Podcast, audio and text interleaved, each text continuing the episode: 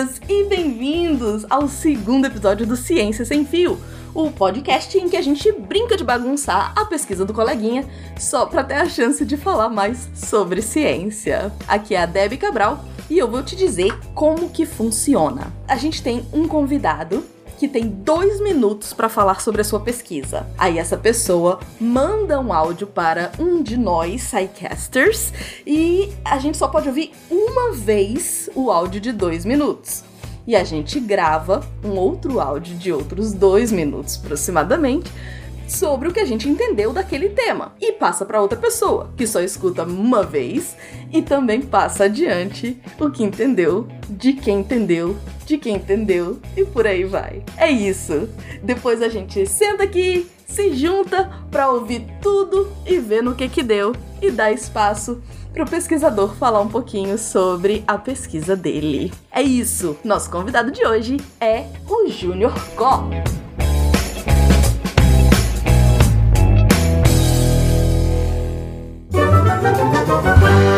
Ciência sem fio.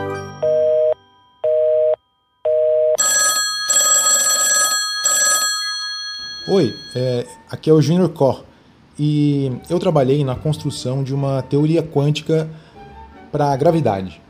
Assim, se eu quero descrever o comportamento de partículas elementares, eu preciso da mecânica quântica. Se essas partículas estão em um ambiente em que existe curvatura do espaço-tempo, como perto de um buraco negro, eu preciso da relatividade geral, ou seja, preciso unir essas duas. Uh, e uma teoria assim, ela poderia, por exemplo, explicar de maneira robusta o comportamento de ondas gravitacionais. É claro que essas teorias, teorias desse tipo, existem hoje, porém elas precisam de algum tipo de aproximação. Na equação de campo, aquela equação que descreve o comportamento da gravidade, existe um termo não linear.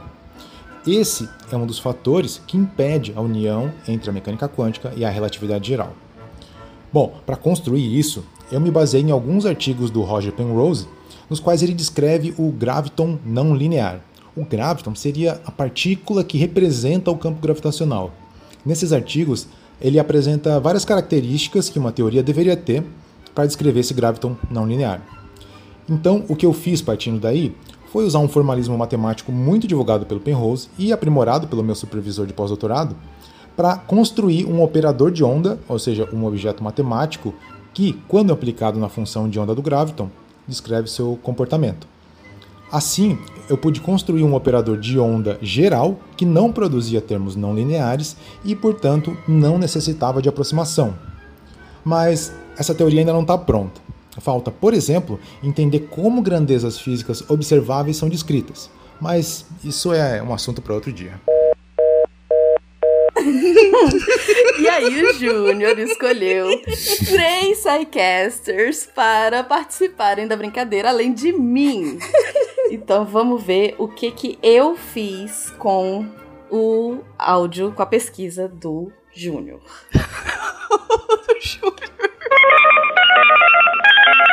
Eita! Vamos lá! o Júnior Có, ele trabalhou para criar uma equação, uma fórmula quântica para analisar a gravidade. É, porque, assim, a princípio a gente precisa, tipo, acho que é da mecânica quântica para poder. E, e, também da relatividade, para poder falar de gravidade. É, para poder analisar isso, essas coisas. É, só que um. um os dois não, não, conversam, as duas, as duas teorias não conversam muito, não, não dialogam. Então ele precisava criar uma outra coisa que pudesse colocar essas duas teorias juntas. E parece que assim, já tem algumas teorias que fazem isso e tal. Tem um tal de um graviton não linear, né? Uma pessoa aí escreveu, muito importante, escreveu sobre graviton não linear. E aí ele usou essa teoria do graviton não linear que foi aprimorada pelo orientador dele para poder escrever essa fórmula, para poder criar esse, esse modelo. E um, a pesquisa ainda não está completa, mas ele conseguiu. Ele, ele tá chegando lá no, no, no onde ele quer. Eu acho que é isso. Tá faltando ainda É, na verdade, está faltando ainda falar sobre objetos observáveis, porque ele está falando só de partículas, ondas de partículas, ondas gravitacionais de partículas elementares. E acho que é isso. Boa sorte, Bach.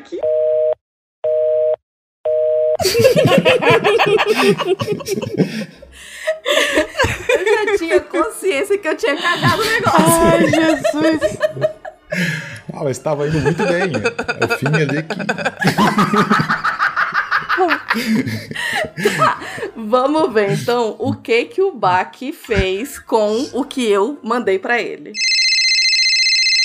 Bom, deixa eu ver se eu entendi aqui o que a Deb me contou sobre uh, o trabalho do Júnior. Bom, aparentemente o Júnior ele está desenvolvendo uma fórmula de física né, quântica para analisar a gravidade. Uh, ele, ele precisa de elementos da mecânica quântica e da teoria da relatividade uh, para conseguir chegar nessa análise completa. Mas aparentemente essas teorias são incompatíveis entre si ou elas têm dificuldade em se, em se aproximar. Mas para isso, então, ele precisa criar uma terceira teoria que é capaz de juntar essas duas coisas, ou uma fórmula que seja capaz de unir essas duas coisas que são é, difíceis de se colocar em conjunto. Uh, já existem teorias que são capazes de, não, não capazes, mas que tentam fazer isso também, né? Então existem teorias que se propõem a fazer essa análise de maneira semelhante, e uma delas ele, ele se baseou juntamente com seu orientador, é, e que foi inclusive aprimorada pelo seu orientador, para criar então essa nova fórmula, essa nova teoria que vai é, ser utilizada no trabalho dele. É, o trabalho ainda não está completo, mas parece que eles estão né, com um bom desenvolvimento e chegando perto do, do final desse trabalho. E por enquanto eles abordaram apenas partículas.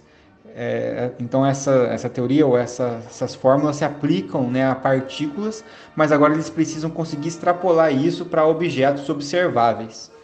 Então foi isso que eu entendi e agora eu deixo o telefone com o Will. Sua chamada está sendo encaminhada para a caixa postal e estará sujeita a cobrança após o sinal. eu acho que ele conseguiu melhorar o que eu falei. o observável ali deu curto-circuito mesmo. Né? Calma que ainda tem a minha parte. Vamos ver então o que, que o Will fez. Então, partindo do que o André Bach me passou a respeito do nosso telefone sem fio. Um pesquisador chamado Júnior está procurando desenvolver uma fórmula de física quântica para analisar a gravidade. Para que isso possa ser atingido, ele precisa de elementos da mecânica quântica e da teoria da relatividade. Aparentemente, essas teorias são incompatíveis ou não conversam muito bem. Para que isso possa ser feito, ele precisa criar uma nova teoria ou uma nova fórmula capaz de unir esses dois elementos. Já existem teorias que tentam isso, uma delas, inclusive, foi aprimorada pelo orientador da pesquisa dele. Esse trabalho ainda está em desenvolvimento, mas parece que a coisa já está quase lá. Eles estão abordando apenas em partículas e o passo seguinte, e acredito ser o mais difícil, é buscar a sua aplicação em objetos observáveis. Bom, é isso aí. Espero que a gente consiga chegar no final com algo inteligível. Gente, vocês fizeram um negócio tão bonitinho! É o grave. Eu nem sabia que tinha Graviton na é. história. Muito menos que ele não era linear. Viu, Deb? Como eu falei, a segunda posição é a mais difícil. Eu acho que você é a principal responsável. É, eu sou a responsável por ter cagado o resto todo, tá certo. Vamos então pro final, que é o da Flavinha. Vamos ver o que, que virou a pesquisa do Júlio. Olá, aqui é a Flávia. E eu vim falar o que o Will me contou sobre os estudos de Júnior, que eu acho que é a parte mais inteligível que eu vou conseguir falar é nome de Júnior. Júnior. Tô chocada. Então, não, mas é legal. Júnior está fazendo o quê? Está estudando física quântica. E nessa física quântica, o que ele estuda? A gravidade. E ele tá fazendo uma coisa muito linda. Ele tá tentando fazer que duas teorias que não se conversam muito bem, que é a teoria da relatividade, conversar com a teoria da física quântica na parte de gravidade. Elas não se entendem. Júnior está tentando fazer com que elas se entendam. E para isso, possivelmente, Júnior vai ter que fazer um, um, uma nova forma de uma nova forma de diálogo entre elas, uma nova equação, uma nova ideia que o seu orientador já abriu uns caminhos e ele tá, ó, mandando ver para chegar nessa nessa ideia para para fazer elas conversarem e a gente entender o universo e tudo mais muito melhor. É isso. Muito bom, né? O Júnior, pelo amor de Deus, explica pra gente o que, que você tá fazendo direitinho. Beijo, gente. e é assim que surgem os livros de quântica e autoajuda. A cura quântica. Faltou um desculpa qualquer coisa no fim, né? Uma quântica cirandeira, Júnior, né? Trazendo amizade entre as partículas. Foi isso que eu entendi. Uma quântica com búzios, né? Eu acho incrível a, a, paz que a, que a Flávia passa quando vai falar de uma coisa muito difícil assim. Isso é, isso é puro nervoso, Júnior. Ó, Flávia, mas é, o meu nome é Júnior mesmo, viu? Não tem o nome do meu pai, não. Acertou, a gente acertou alguma coisa então. Acertei tudinho.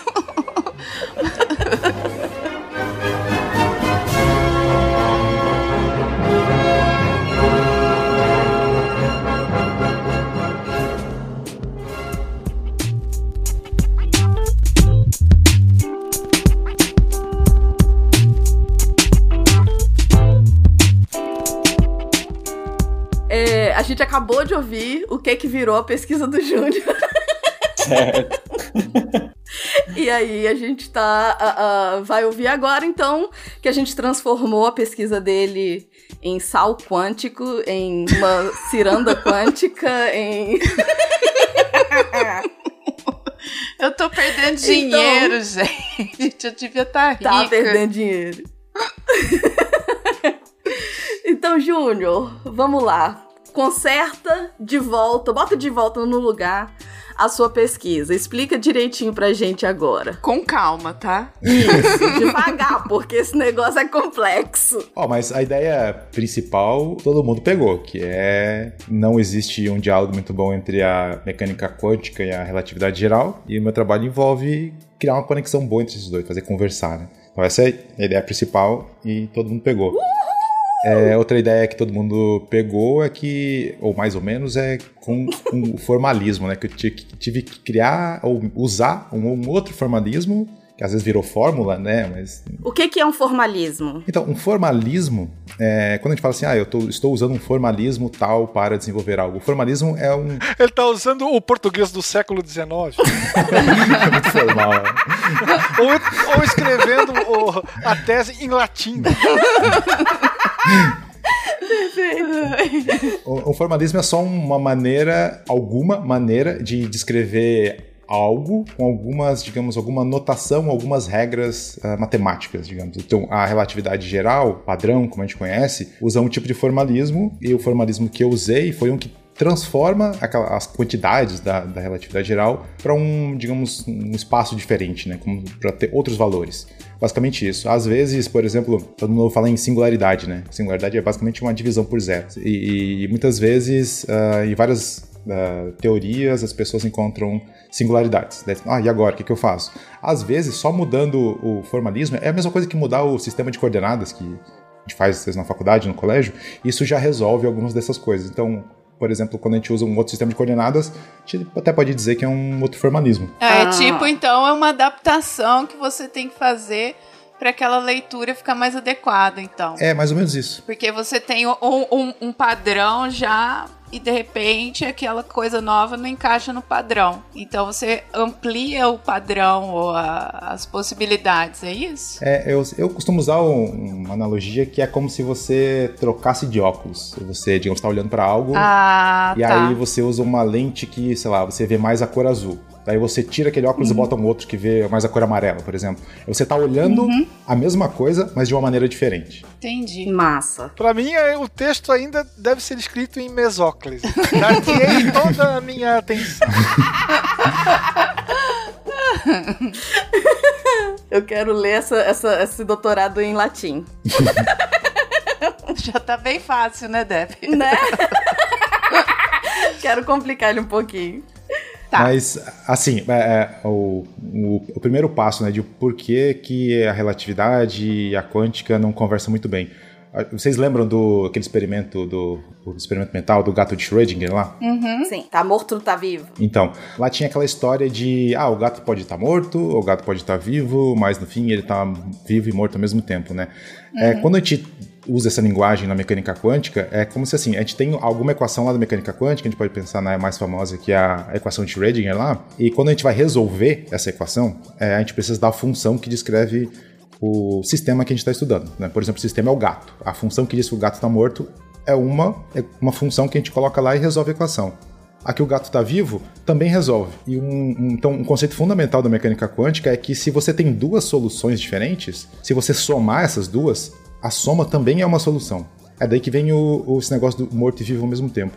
Isso chama princípio da superposição de onda, lá na mecânica quântica. Na relatividade geral, quando você tenta tratar a gravidade como uma onda e botar todo o, o as características da mecânica quântica, não funciona isso, uhum. esse, essa superposição, porque tem aquele termo não linear que eu falo, ele impede que essa característica, o princípio da superposição, seja usado. E aí quebra toda a mecânica quântica, não dá. Tá, a gravidade ela não é vista como onda, ela é vista como o quê? Não, ela pode ser vista como onda. Ah, tá. Tanto que as ondas gravitacionais, é, que, que, ficou famoso tempo atrás, o pessoal ganhou Nobel, tudo aí, é, eles pegaram essa equação da, da, da, gravidade, em que tinha esse termo não linear, só que, assim, é, como a, a, intensidade, né, digamos, a amplitude, a altura da, da onda gravitacional é muito, muito pequena, então eles pensaram, ah, então, certo, bem pequenininho assim, quem sabe esse termo que está elevado ao quadrado, se eu elevar a 1, talvez seja a mesma coisa. E aí, se tira aquele quadrado, aí já não tem problema, o princípio da superposição vale. E com isso, eles conseguiram detectar ondas gravitacionais. Então, é, é já conseguiram fazer, porém com essa aproximação. Só que esse termo aí que não é linear, ele surge automaticamente da relatividade geral. Não dá para simplesmente sumir com ele, né? Para ter a teoria uma teoria que geral que vai explicar tudo. Então, tem que arrumar um jeito de tirar esse cara, né? Esse é um dos problemas, né? Mas esse é o, acho que um dos principais problemas que impede que os dois conversem. Explica de novo para mim o que é esse não linear. É, por exemplo, imagina que você tem uma equação, né? Tem um lado do lado esquerdo da equação igual a um outro cara, né? Igual a x, por exemplo. Esse x, ele, ele é o que a gente quer encontrar. Ele resolve a equação. Só que esse, uh, na equação, quando você usa a gravidade, aparece x ao quadrado. E isso impede que essa, você não pode fazer a soma de duas soluções. Ah, você... é tipo, é, é a coisa da linha mesmo no gráfico. Isso. Não linear significa que não é uma linha reta. Uh, um... eu, tô, eu tô. No gráfico. Isso, eu tô imaginando vários físicos falando, oh, você não pode falar um absurdo desse e tal. mas, aí, tipo, mas o, o linear é mais ou menos isso. A gente pode pensar nisso, né? Era uma coisa que varia, pensar assim, variava uh, linearmente com a equação de onda. Só que quando bota o quadrado, não é mais linearmente. Pô, se linear não for linha, tô indo embora agora. Quero ver quem agora. vai falar que eu não posso falar que linear é linha. Vamos lá. Então, até agora tá indo, vai, continua. Então, aí o, o, Roger Penrose, né, que eu falei, ele foi o, é um físico matemático, ganhou Nobel de Física no mês passado. O que a Debbie falou que é muito importante. Ela só, é. só não lembrou do nome. eu não sabia o nome. Realmente muito importante, sim. É, ele foi orientador do meu supervisor de pós-doc. Oh, yeah. Ele fez o mestrado com ele, né? E, e ele sempre foi um defensor de que não é a relatividade geral que precisa de uma correção. Na verdade, a gente, ele diz que a gente não entende direito a mecânica quântica. E ela é que precisa ser adaptada, né? Hum. Mas aí é o capitão óbvio, né? mas aqui a maioria dos físicos diz que a relatividade geral é que precisa de correção. Sério? É. O que, que eles estão fazendo da vida? ah, porque cada um, cada um defende sua área, né? Entendi. Mas é, ele, para descrever a relatividade, ele usou um formalismo que não é dele, né? Um formalismo que já existia. O nome do formalismo é o formalismo de Infeld Weierden, que são o nome dos dois caras que fizeram, que criaram essa nova maneira de descrever essas coisas da relatividade geral como se fossem equações de onda. Ainda bem que você não trouxe esse nome pro telefone sem fio. Esse deve ser em galego do século XV. Sim. E aí ele até escreveu, tem um livro famoso dele, em que o livro inteiro baseado em descrever a relatividade geral usando esse formalismo. É, aí o meu supervisor de pós-doc, ele, dentro desse formalismo com a relatividade geral, ficaram vários gaps, várias coisas ficaram mal explicadas, digamos assim, e o meu supervisor, ao longo da carreira dele, ele foi ah, ah, consertando esses gaps, né, e foi melhorando. E quando eu comecei a fazer o pós-doutorado com ele, então ele deu a ideia de fazer essa unificação, né, na verdade, o nome correto porque eu fiz era, foi é uma teoria quântica para a gravidade sob o ponto de vista de segunda quantização. Que é um nome bonito só para dizer que a gente não precisa só da, da equação de onda, como a equação de Schrödinger lá, né? A gente precisa encontrar uns caras lá chamados de operadores. É um, são outros caras para construir outra teoria, né? E do jeito comum que já tem, é, a, a, relatividade geral tinha esse termo quadrático, né? Então eu precisava arrumar um jeito de reescrever a teoria sem esse termo. E aí o que eu fiz foi pegar as ideias lá do artigo do Penrose, do graviton não linear, que ele falou, olha, uma, uma teoria da gravidade, que vai escrever a gravidade de verdade, como uma usando a mecânica quântica, tem que ter essas características aqui, não pode ter aquela aproximação e tudo mais. Então eu usei aquilo tudo meio como um, como um postulado. Essas, essas coisas têm que acontecer. Uhum. E aí eu fiquei meses em cima daquele formalismo, tentando achar uma maneira de fazer uh, com que eu conseguisse descrever a equação de onda da gravidade. O graviton seria a partícula né, de onda da gravidade. Uma partícula que tem nome, mas ela nunca foi detectada em si. E então eu, eu descrevi lá uma, uma equação de onda para a gravidade que não tem, não precisa de aproximação nenhuma. O problema, um dos problemas é que essa, esse formalismo é tão complexo que a gente não conseguiu entender o que eu chamei ali de os observáveis da teoria. Esses observáveis é, por exemplo, quando a gente fala assim, ah, eu medi a posição em que o elétron estava. Uhum. Essa, a, a, hum. posição é um observável. Entendi. É, ou, ou eu medi a velocidade, a velocidade é observável. Essas coisas que a gente costuma usar em física no colégio. Os parâmetros, né, que, que a gente já tem. Isso, essas coisas são os observáveis. Tem algumas, algumas grandezas físicas que não são observáveis, então a gente não consegue medir elas diretamente, mas a gente consegue medir medir diferenças entre elas. Por exemplo, lá em, quando a gente vai estudar eletricidade, tem a diferença de potencial lá. Então, o potencial uhum. é uma coisa que a gente não consegue. Ele é um não observável. Mas a diferença de potencial a gente consegue medir. E nada na quântica é observável, ou é? Não, é observável. A gente tem, por exemplo, posição, tem momento, energia. Essas coisas são, são uh, grandezas físicas que são observáveis. O observável é no sentido de que eu posso construir um experimento que mede aquilo. E essa teoria então, ficou. Ela é tão complexa que a gente não conseguiu olhar para aquilo e falar: olha, aqui, está o, aqui estão os observáveis. Né? Então, é preciso agora de muito mais trabalho trabalho para entender quais são as consequências dessa teoria, né? Como ela, como ela funciona de verdade. Então, então não tem como você testar ela empiricamente, então, por causa disso? É, o problema todo para testar essas teorias uh, quânticas da gravidade, vou citar o exemplo da, da teoria de cordas, né? A teoria de cordas prevê um monte de coisa.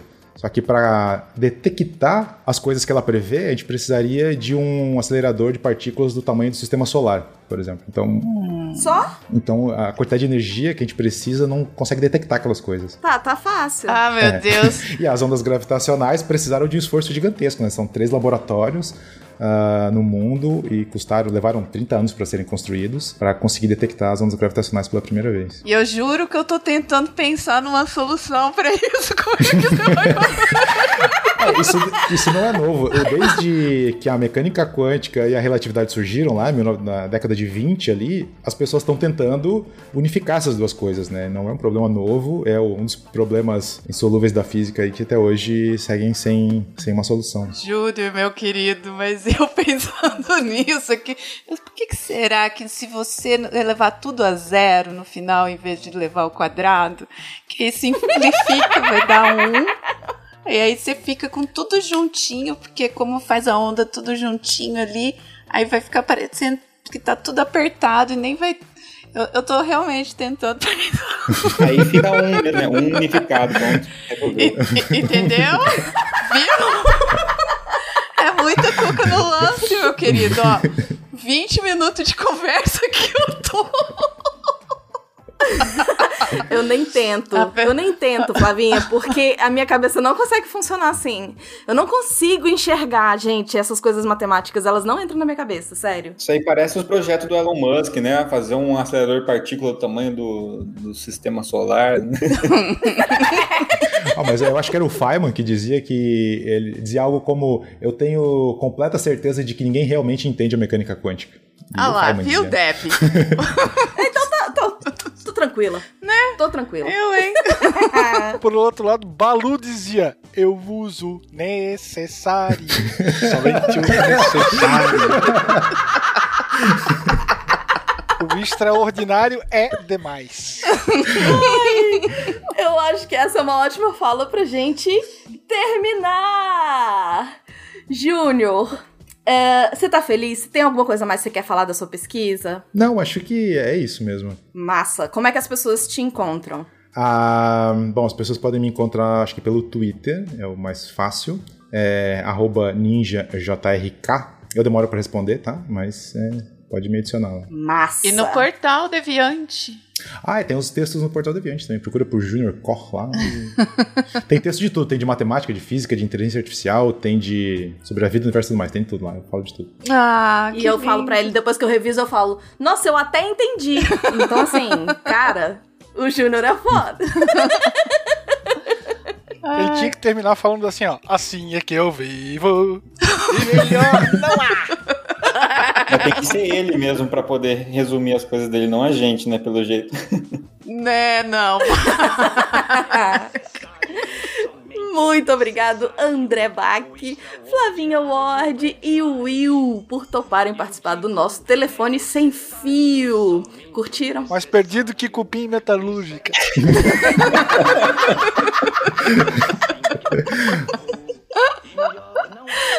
Ai, Obrigada, gente. Um beijo. Obrigada a vocês. Beijo. Obrigado, gente. Valeu. Um abraço. Eu comer. E se por acaso eu olhar pro chão tem formigas em profusão e então prove uma. Você come formigas? Tranquilamente. E você vai adorar a coceira que elas dão. Modo cuidado! E o necessário pra viver você terá. Mas quando? Você terá. Eu uso necessário, somente o necessário. O extraordinário é demais. E eu digo necessário, somente o necessário.